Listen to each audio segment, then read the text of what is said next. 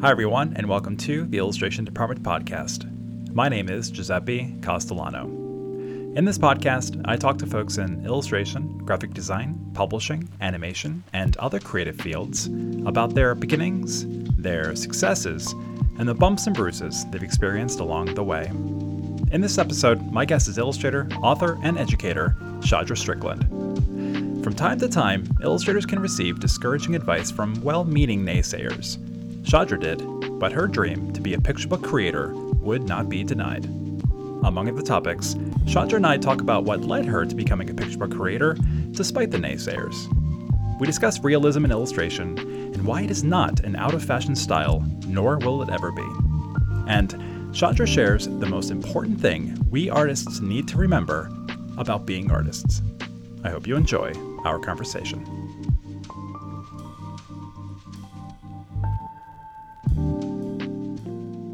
I went for a run this morning and cannot stop sweating. So I was like, wait, when you like Skype, I'm like, wait, this is a podcast, right? Which is not live. So thank God for that.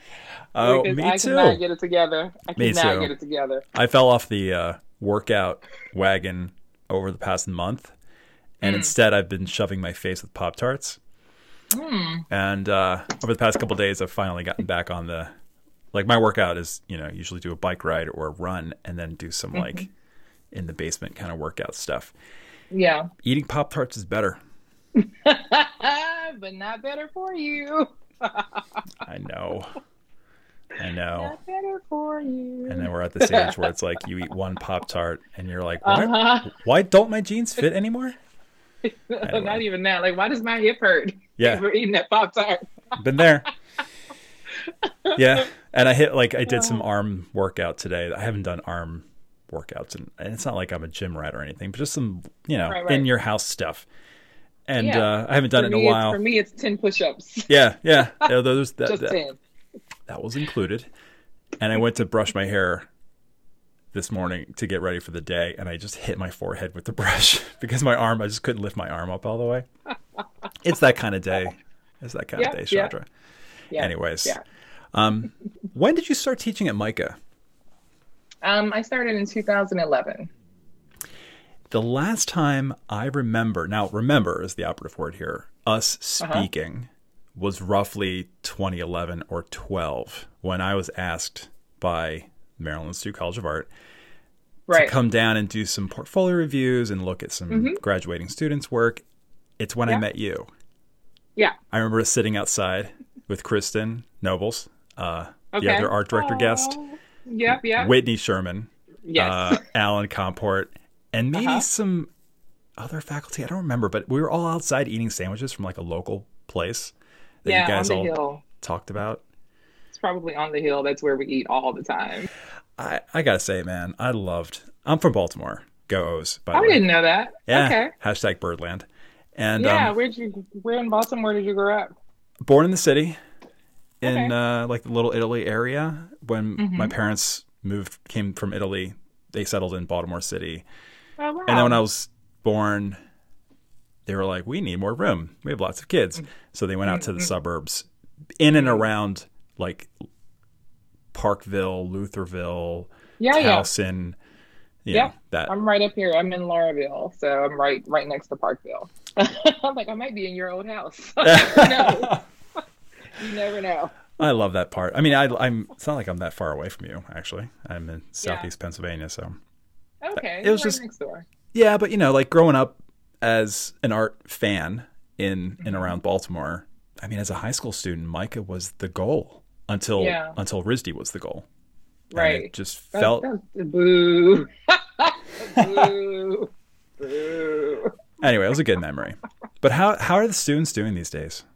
So yeah, last year was first uh, face-to-face interaction, and there's a whole crop of freshmen who had never set foot on campus, and so this idea of a MICA culture um, doesn't really exist for them. Hmm. Um, so it was feeling like those sophomores who were coming back. This is like their first time back, not knowing where anything is, the print center, how things work.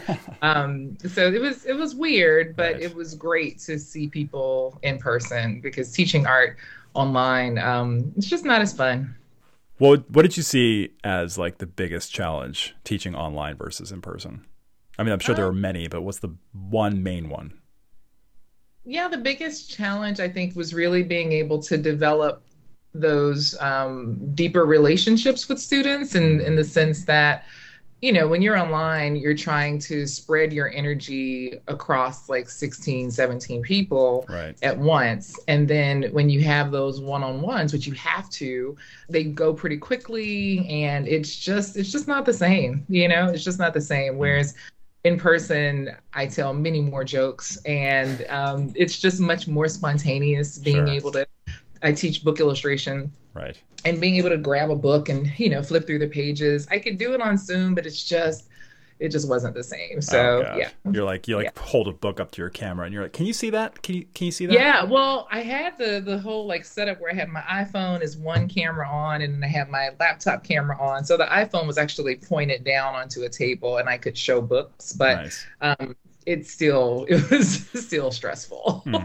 and and zoom was soul sucking like at the end of every class i really like had to go down into my basement and just decompress for 30 minutes Yeah. like, it gave me headaches and anxiety it just wasn't great but Ah. it's over we're not going to talk about the before times we're going to press forward Nice. and be happy that we're going to be face to face again Awesome. So you studied at Syracuse. You studied design, illustration, creative writing. Yeah. After that, you found a relatively stable job teaching art in the Atlanta public school system. yes In spite of people saying to you that, quote, artists don't make any money, and, uh-huh. quote, there aren't many black women who illustrate picture books, and, quote, why don't you stay in Georgia and teach, mm-hmm. unquote, you continued your pursuit of picture book illustration and you went to mm-hmm. SVA, you got your MFA, like your dream would not be denied. Where Right. did this where did that dream come from? You know, like where what were the early days? Like when did you just when did you realize, mm. oh no, I'm gonna be a picture book illustrator and writer. It's happening. Oh yeah. Well, you know, sitting at the the kitchen table with my grandmother and my mother when I was a kid, I was like, I'm going to own a magazine. I'm going to live in a penthouse in New York City and all these things.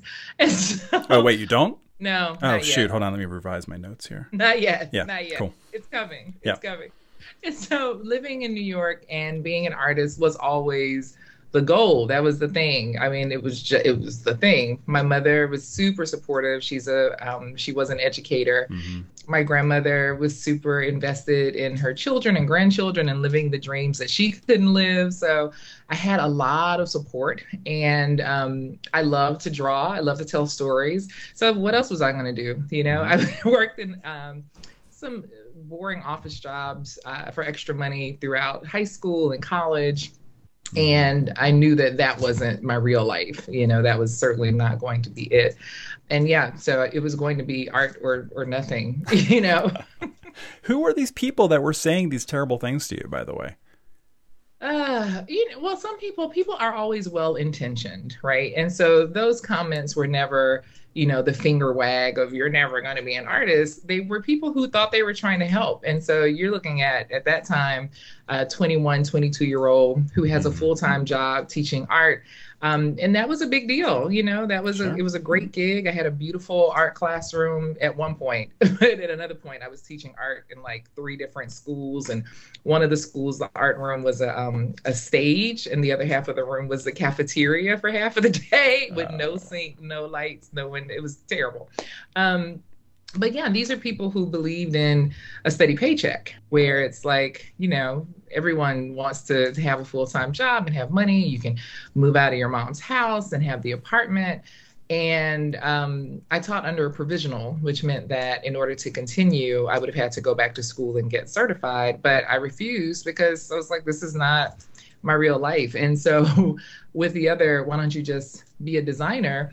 You know, people that I worked with. And again, these were not um, indictments of saying you're not going to be able to do it. It was just, you're doing this work now. Right. You're pretty good at it. If you want something stable and health insurance, Right. why don't you just stick around and do this? Uh, I actually had a few people tell me over the years, like a cousin said, "You'll never make it in New York." Um, Mhm. My wife and I managed to live there for more than twenty years, had three kids, and you know, lots of great experiences. Yeah. And I had a bully once in middle school said said to me that I'll, I'll never be an artist, and that dude, I remember his name, and every now and then, not so much anymore, but in my 20s and 30s, when like Mm-hmm. I was just like coming up in publishing and doing cool stuff as an art director, every now and then I was like, I wish I could find out where he is and like through Facebook or something and just message him and be like, hey, bro, guess what? You know, Uh, because I am spiteful like that. Good. So I, I, you know, I was doing some research on you. There was an interview that you had given where you mentioned this book called Alexander. Mm-hmm. And it's illustrated by somebody that not a ton of people even think about or even remember. And that's Thomas Vroman, V R O M A N. And for folks listening, look the dude up. He, that that first of all, that book and all the other books that he illustrated are absolutely stunning, stunning Yeah. stuff. But what did I mean, Alexander? Why was that important to you? I yeah, there's certain books that just stick with you, and I remember the experience of the book, which was me. My grandmother had a glass table in her kitchen, and I used to sit underneath while she and my mom talked, and I would read. And Alexander was one of those books that I'd take with me. And I think you know, being an only child, um, the the main character Chris, uh, and having this imaginary friend who you know did all the terrible things that he wanted to do was just so funny to me. And the art was beautiful you Oh, know? yeah. i thought that um the cover was really striking the textures but also that sort of play between black and white and a spot color and then so i don't know i just thought it was magical this Mhm. striped zebra i was obsessed with um fruit stripe gum at the time and Oh. that was sort of a connection for me as well um yeah but alexander was my jam when Yeah. i was like Totally. no, that eight. that striped gum, I remember that when I was a kid. Mhm. It was the kind of gum that like it smelled good, it tasted good for about two seconds, right and right then you're like, and that's and it's done, and now Yeah. it's tasteless. A little bit of interesting trivia about that that guy about Vroman Mm. during World War II. Mm-hmm. And there, are, this isn't just him. There are plenty of illustrators who like did this sort of thing where they would paint camouflage during wartime on like supplies, like army supplies Okay. and stuff like that. He like worked with generals Eisenhower and Patton. hmm His job for them, they hired him to create detailed illustrations of London, like maps of London. And then they used his illustrations of London, his maps of London, to plan secret missions. That was his Uh-uh. job. Did he know that they were illustrated? He was illustrating for secret missions, or Yes, did he, he did. think, No, he was part of the army. Yeah. Wow. Yeah. And then he came home and he was like, I'm going to be a children's book illustrator. Right, right. right. well, you know, Dahl was a spy, and Yeah. you know, brought us many beautiful, wonderful, magical stories for kids. I love it. I love it. Yeah. it. Um, so your first book actually happened before grad school, if I, if I understand correctly. So that book was was a reader, uh, Yeah. and that was with Lee and Low, and it was called Big or Little. Oh my God, the digging that you have done. Oh, Look, I I, try to forget that certain projects exist. still in the world. And yes, I was I sent postcards out as my final assignment for senior year. From Syracuse. And I, yes, I hated all of my work. I was I had no idea what I was supposed to be doing as an illustrator. But I had this drawing in my sketchbook of a little girl um, from a photograph, and I didn't at that time. I was still um, not confident with drawing out of my head at all. Like Mhm. everything was super referenced and this and that. But I did this super quick sketch, and I really loved it. So I used that for my postcard and got um, big or little through that, which I still am like, why did anybody hire me for that terrible image? The little girl didn't have any hands. It was just so, so lovely and bad. you hid her feet Um, behind blades of grass. You're like, ah. Right. Well, no, she didn't have feet. It was a it was a close up. It was Uh. she was cropped at the hips Love it. essentially. But yeah, that it got me a job, and I'm super grateful for that uh, first opportunity, and I'm still uh, really thankful to Lee and Low and close with people Yeah. from um, that part of my life. Right. So yeah, you said that after years of hard work and rejection, your break, your break. I'm air Mhm. quoting break because that's a whole other conversation about breaking in. But anyway, your break came from this like um, impromptu meeting with an editor at the Society mm-hmm. of Illustrators Original Art Show. Was this the same editor who yes. had worked with you on Big and Little or Big and, yep. or Little? Yep, it was the same editor, Jennifer um, France, at that time. And what did she say? you know, I was at the original art show looking at work, and she's like, Shadra, I kept sending postcards and samples as one does. Mm-hmm. And uh, she's like, I've been getting your your postcards. I'd love for you to come down to the office um, to show your portfolio. And I was like, cool. So we set up a day, and I went down, showed my work, and everyone said thank you and sent me home. and so I followed up with an email to thank them for having me and to ask if there was any specific reason that she wanted me to come down. And um, the response was actually yes. I have this manuscript in mind. I'm, you know, um, clearing things with the author, um, but we'd really love for you to work on this project. And that was Bird. Wow.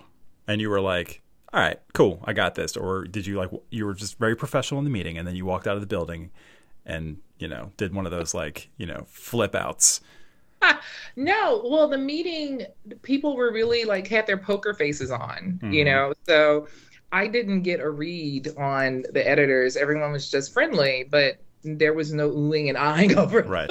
over the work. And that was why I sent the follow up email to just kind of test and see what what what uh, what was going on. Right. And once she sent me the manuscript, there were tears, there were phone calls, there were jumping up and down, all those things. You know, I didn't know this, but um, because I mean, it's not like you know you and I are close or anything, but you know, I know who you are. I've followed your career and stuff, but I didn't know you worked at Penguin for a while. I was I did the internship. Look, yeah. when I got New York, I was a gangster. I was like, I want to do everything. I want to meet everybody. I was cold calling across the city, doing Love portfolio drop offs when they were not super popular. Um, but me and uh, at that time, Jonathan Bean, Lauren Castillo, Taeeun Yoo, Paul Hoppe, um, were all at SVA together, and we were all um, trying to get the career started. And so, yeah, I did everything that I could, yeah, and I just slinging it. Mm-hmm. Just slinging it. That's right. It's uh, worked under Cecilia Yung and Semadar Megged, and um, it was a really great opportunity and learning experience um, just to be able to hold original artwork. I drooled over tons of Patricia Polacco drawings and read everything Jackie Woodson wrote in the back room, yep. you know. So yep. it was it was an education. It was great. Yeah.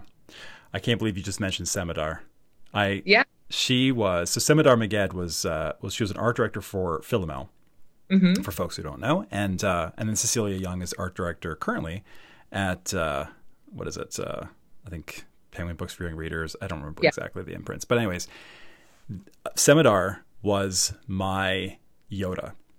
Mm-hmm. So when I worked, at, when I moved over to Penguin in 2011, I was introduced to her, and mm-hmm. she was this like wise sage, calming presence. Yes. Any free time I had, you know, I was like, my designers are doing okay. They don't need me. I'm going to go walk over to Semadar's office. Right. And I would walk in, and she and I would just talk. She would show me books. She would talk about art. She would give me plant clippings. It uh-huh. broke my heart when she left Penguin. Yeah. It was like, where's yeah. the, you know, my Yoda has gone. Now I need to. For sure. You know, I mean, go just off my what a delightful human being. And yes, very calming. She was the one who taught me you know, in terms of design rules that the text should land in similar spots throughout the book so your eye doesn't travel around. Just little yeah. things that you don't think about, right? Totally. Um, she was lovely. And Katrina Damkoehler, who was also there with me and just starting her career, um, and we still keep in touch. It's, it's, just wild. This whole like book life of mine and mm-hmm. all the mm-hmm. people that have been in it for the long haul. It's wonderful. Oh yeah, there's overlap, overlap, overlap, mm-hmm. overlap all the time. Mm-hmm. Yeah, it's true what people say. Like publishing is a small community in mm-hmm. that way. It's I think yep. it's a giant community in terms of like opportunities for illustrators. You know, I think a lot right. of illustrators tend to feel, and rightfully so, because you don't. It's impossible to know everybody who's out there, but everyone tends mm-hmm. to think or feel at least that oh god, it's it's either like Penguin or Random House or Macmillan or Little Brown mm-hmm. or Lee and Low and bust. No, there's plenty of room out there right for that but when it comes to just like connections when you start meeting people and then all of a sudden that person knows the person you know and right right anyway you mentioned drawing from reference Mm-hmm. This is something I re- I'm really glad to have you here because it's a conversation topic that has definitely been coming up a lot more lately for some reason. Okay. This idea that, you know, realism, let's call it, or representationalism, whatever it is that you are currently doing. Mm-hmm. I don't know who's perpetuating this myth that this style, this, you know, this sort of like straight down the middle approach where like kids look like kids. It's a classic. It's that Garth. Williams. It's that mm-hmm. e, you know, E.H. Shepard kind of like this is here's a ankle bone, you know, sure. sort of thing. Is no longer on vogue. It's no longer what publishers mm-hmm. are looking for and mm. I, I, have these conversations with illustrators on a day to day basis, and the mm. typical reaction, it's almost like they'll, if I could boil down what everyone says into like a, a one kind of experience sort of thing, it's like they go to the bookstore for like 17 minutes. Mm-hmm. They see half a dozen books where characters are super cartoony with gigantic like Mr. Eyes. Potato Head eyes, right. or it's like super painterly Mary right. Blair ripoff. And then they come back to their home and they're like, well, I guess nobody wants realism. Right. Which is not true. No, it's not true. Okay. Not at all. Yeah.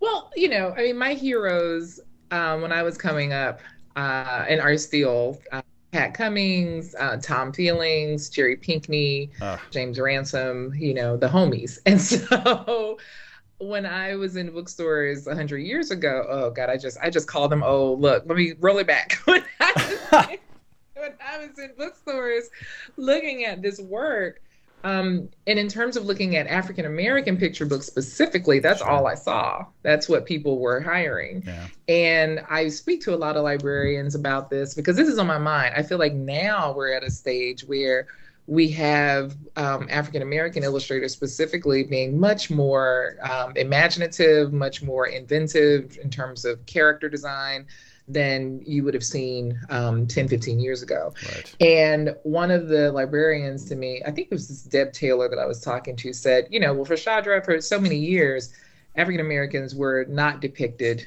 um, well at all, mm-hmm. you know, in a good light. Mm-hmm. And so having black children look like black children and be beautiful was really important in the industry and parents and teachers and librarians needed to see that. And i was like huh i never thought about it. So i, I think that now we're in a space where um, we have room to be more playful you know um, progress right? But i still think that there is room for realism. Um, i noticed that people who are working representationally are still taking um, liberties and using some other elements of imagination. I think about Bryan Collier specifically, who, you know, definitely is working with likenesses, but is being super playful with collage and opening up um, shape language and things like that mm-hmm. around it. Um, I think Keith Henry Brown you could put in that category as well. Absolutely. Representational, absolutely. but then taking some stylistic chances for sure. Right. And so what opened my world up when I was trying to break into the business and thinking about who I was as an illustrator was seeing, you know, like Greg Christie's work. And I'm like, what? This is so cool.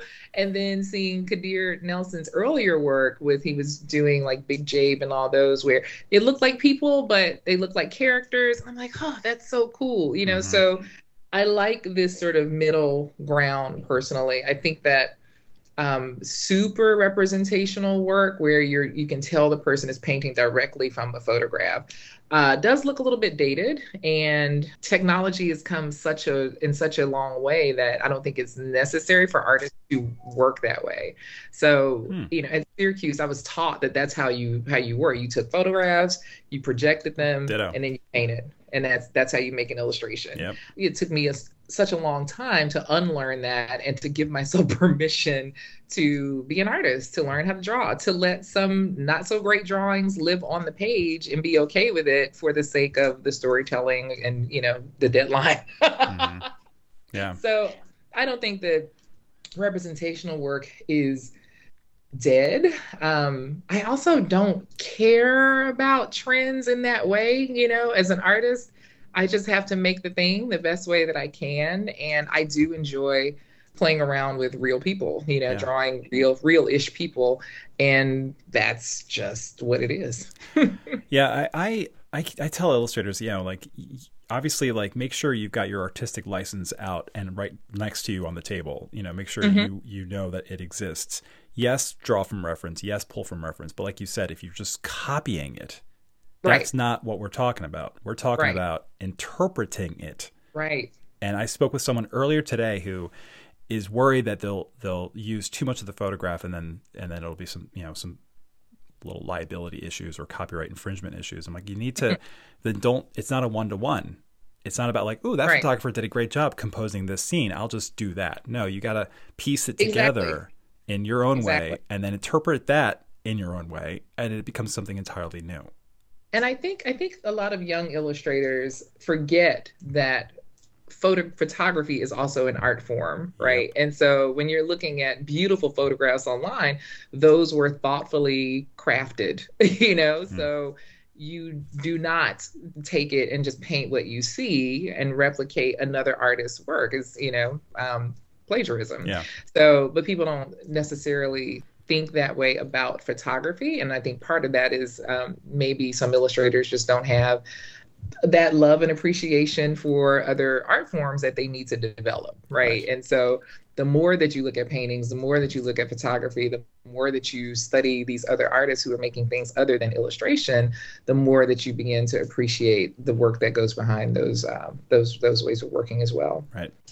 I think we we definitely need to fold floyd cooper into this Oh, Floyd, yes. Floyd was hilarious. Can I just say, I have a Floyd Cooper story. When I was at a book festival, we, I always sat next to him at the African American Book Festival in Philly. And this woman comes up with a, a Kadir Nelson book. And she goes to Floyd and was like, Oh my, are you Kadir Nelson? And he's like, No, no, I'm Floyd Cooper. He's like, But you want me to sign your book? And she was like, Yes, please. And so he signs a Kadir Nelson book. I said, Floyd, whose name did you sign? He was like, Mine. I said, You have a problem. You oh, have a oh problem. My God. It was the best. He oh was such gosh. a delight. And yeah. the work that he was making um, later on in his career was just absolutely wonderful and magical. And I felt like he was really free in making that work. Um, uh, yeah, he's definitely going to be missed. Totally. I, I'm so thankful that I had the chance to talk to him on the podcast. Nice. And uh, it's just, he, I mean, it was early in the morning and he had pulled almost an all nighter, but yet he still, mm. we recorded he still he went to bed for maybe an hour or two because he was working at hot and heavy on finishing the finals for a book and and I'm like, hey Floyd, and he's like, hey man, it's early.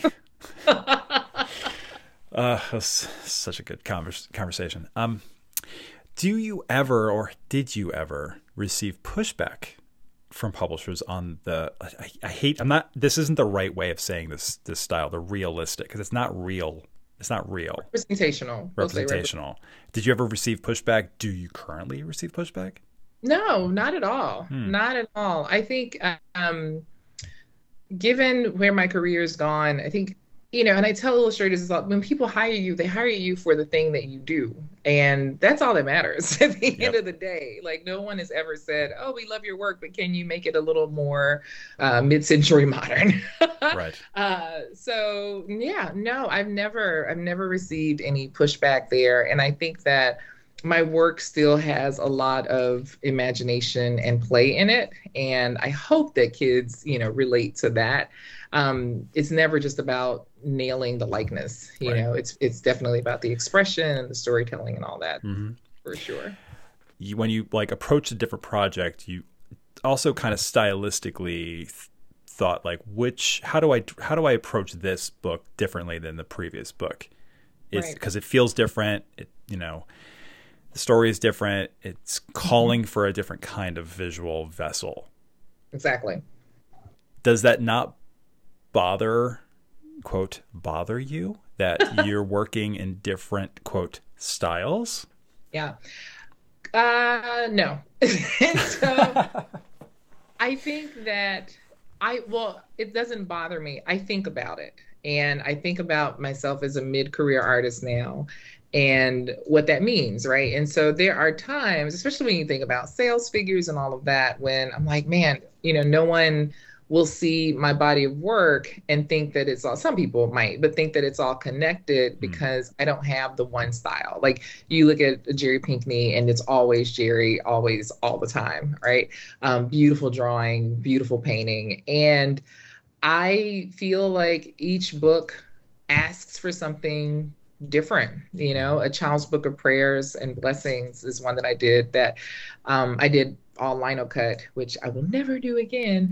And i wanted to do that because it was a younger audience and i wanted to focus on shape and color. A little bolder. Yeah a little bolder just mm. simpler or simplified. Yeah. and looking at it now i'm like you know what? I could have maybe attached the the, the way that i worked for bird or place where hurricanes happened to that but it just didn't feel right you know? So it it doesn't bother me i think about it. And i'm thinking about my first author illustrated book that will come out in january jump in. And i feel like even that it was my first time working digitally. It feels like me but it's still not a consistent thing. It's you know i haven't worked this way before. So uh, it's tricky it's really tricky but i think about my life you know i'm an illustrator I'm, i think i think that i do everything just kind of for for play. I don't do anything for real. So professor you know for fun. Mm. and um, illustrator for fun writer for fun i'm an agent now for fun you know but there isn't one thing. There are lots of different things. And I'm happy with that. It feels natural and people keep hiring me, so I guess it's working. do you ever do you ever have a meeting where you you come in or you you know you submit as an agent you're submitting you know illustrators to an editor or an art director yeah. or something and they're like yeah thanks for this Shadra, but um are you available no that that never happens it never happens all right I, good you know, and and to the credit of art directors and editors, you can't just hire anyone to make your book, right? Like you, there's a there's a voice to these stories, and you're looking for a specific point of view, sure. style, way of working, and um, yeah, it's not always me. It's rarely me when people come to me for uh, my artist, um, I'm never in the conversation, and I, I love that. You know, it keeps yeah. it clean. Um, and I still have an agent, so you know, people go to her for me. Yeah, but I stay out of the conversation otherwise. That's gotta be a little. I don't, I don't know, man. Do you find sometimes that you're you're topsy turvy? Like you're just like, which way is up right now? Um, only when I'm teaching.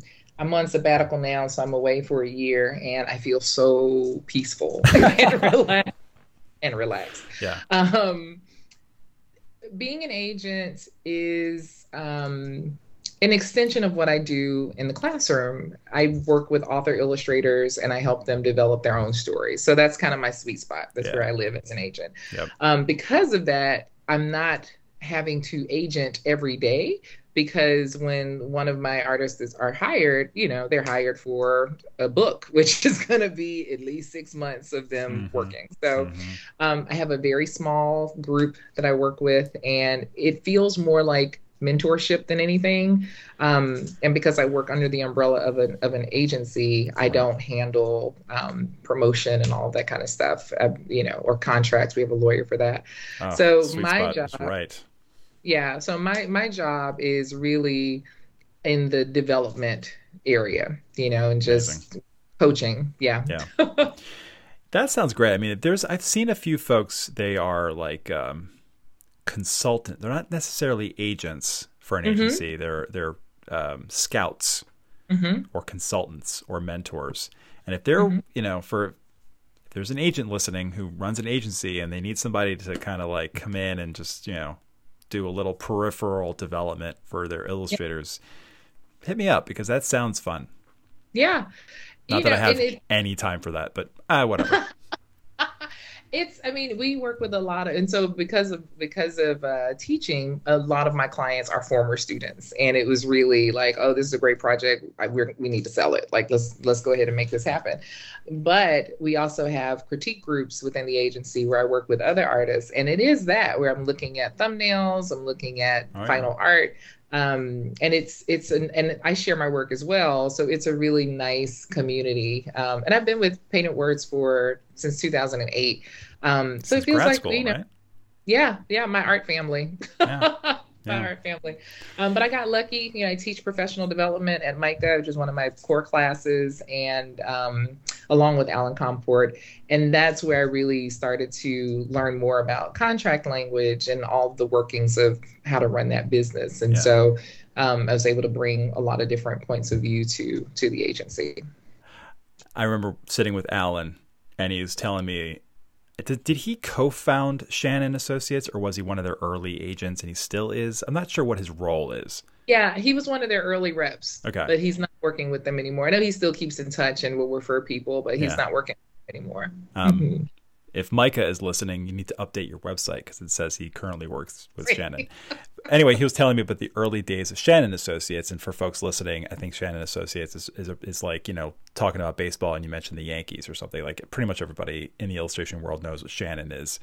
He was saying that one of the early days, Tamara Shannon, I think it Mhm. was, had her art. She her studio or her apartment in New York was so small, she needed a place to hold her illustrators' portfolios, so so she put them in her oven as a flat file.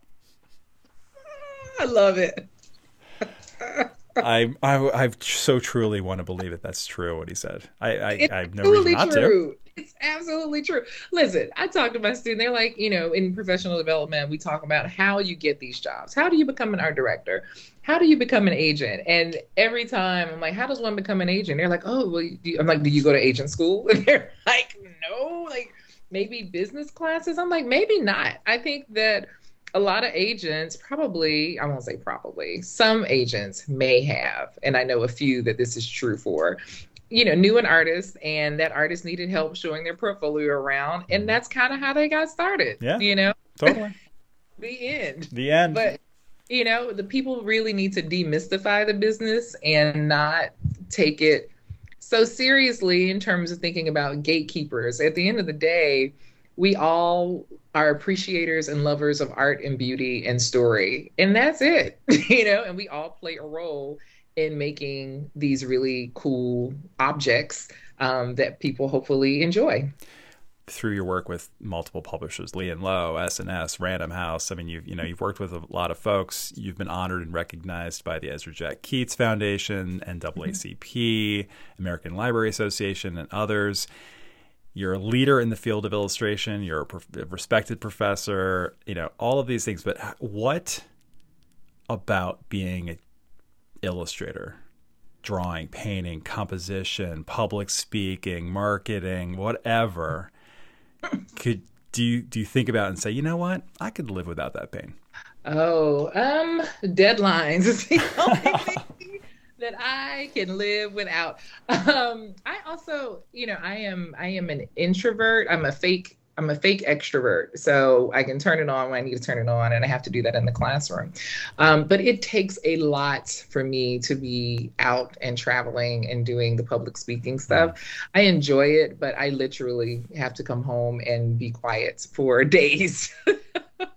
um, usually get migraines, all that. So that's that's stressful. It's fun, but it's t- just taxing on my my nervous system. you said something that I had to put down and talk to you about, and that is, quote, as hard and painful as it is to create, it is also one of the greatest and rarest joys that most people never experience. hmm Unquote.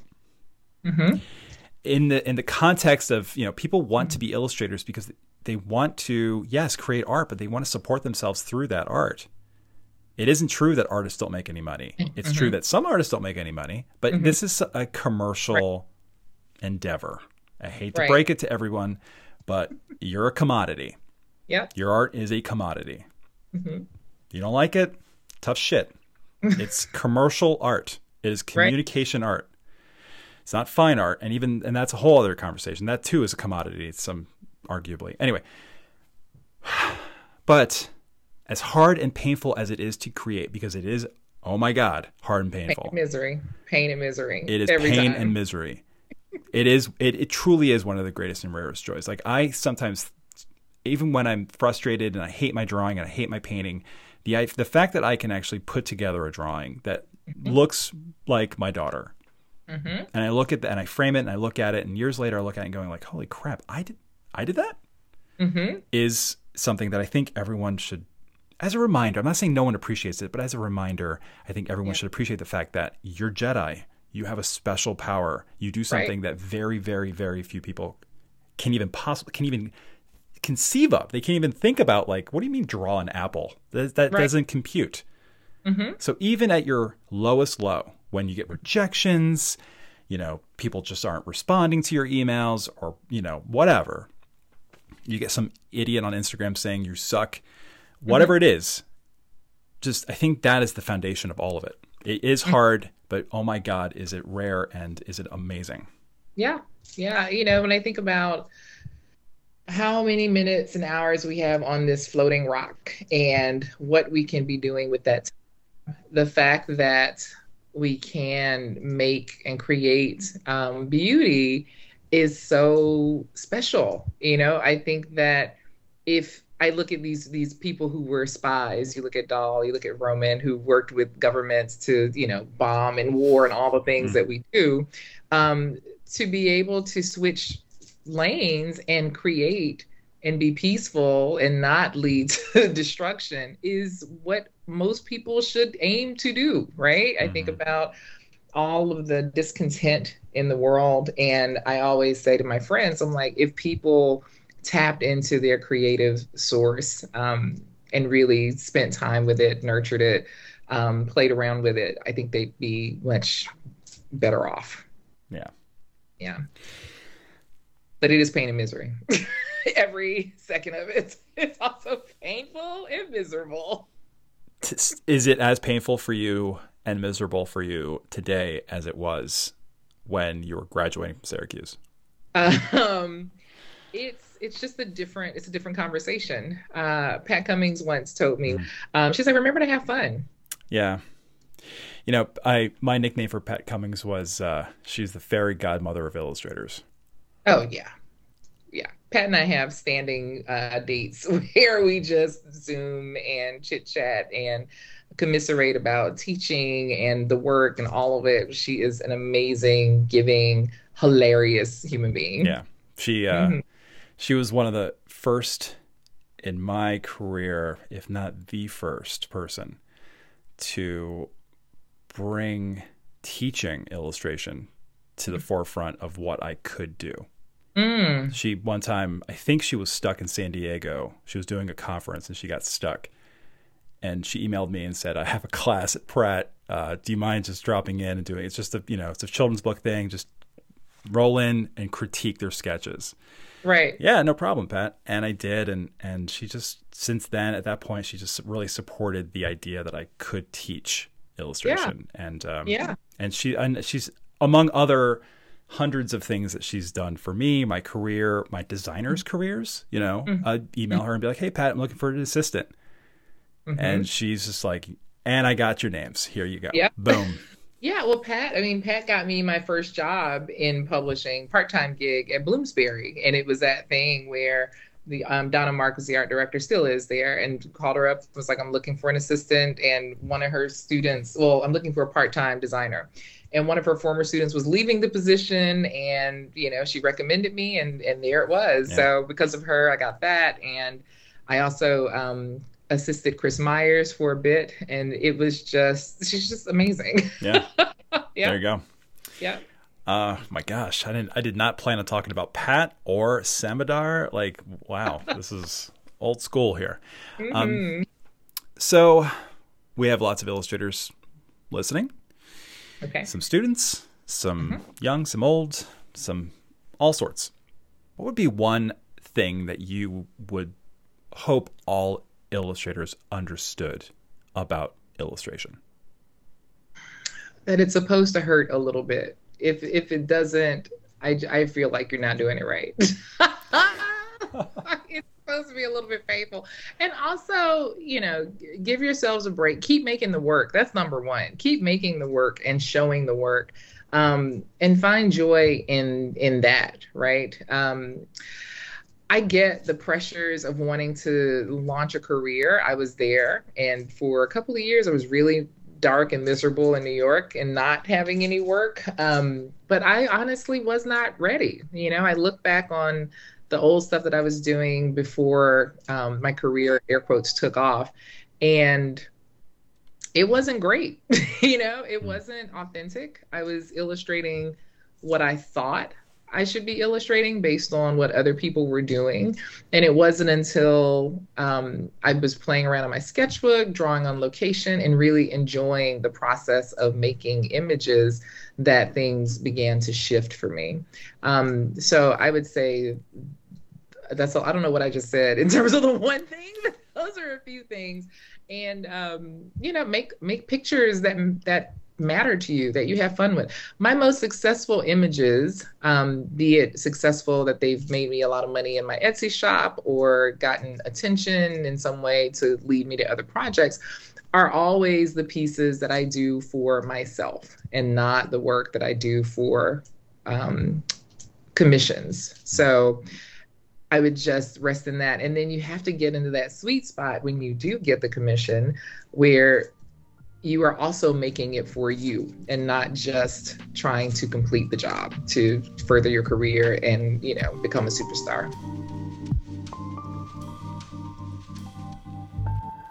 To learn more about Shadra, visit jumpin.shadrastrickland.com. Instead of my usual closing, I want to tell you that the Illustration Department's first annual Illustrators Day, or IDID, is now open for registration. The IDID is a one day online event in which professionals from the field of illustration share their insight and advice. We'll hear from Amanda Burdan, curator at the Brandywine Museum, and art directors Kay Frazier and Jim Hoover. Visit illustrationdept.com slash classes slash IDID to learn more and sign up. Thank you so much for listening to the podcast, and I hope to see you.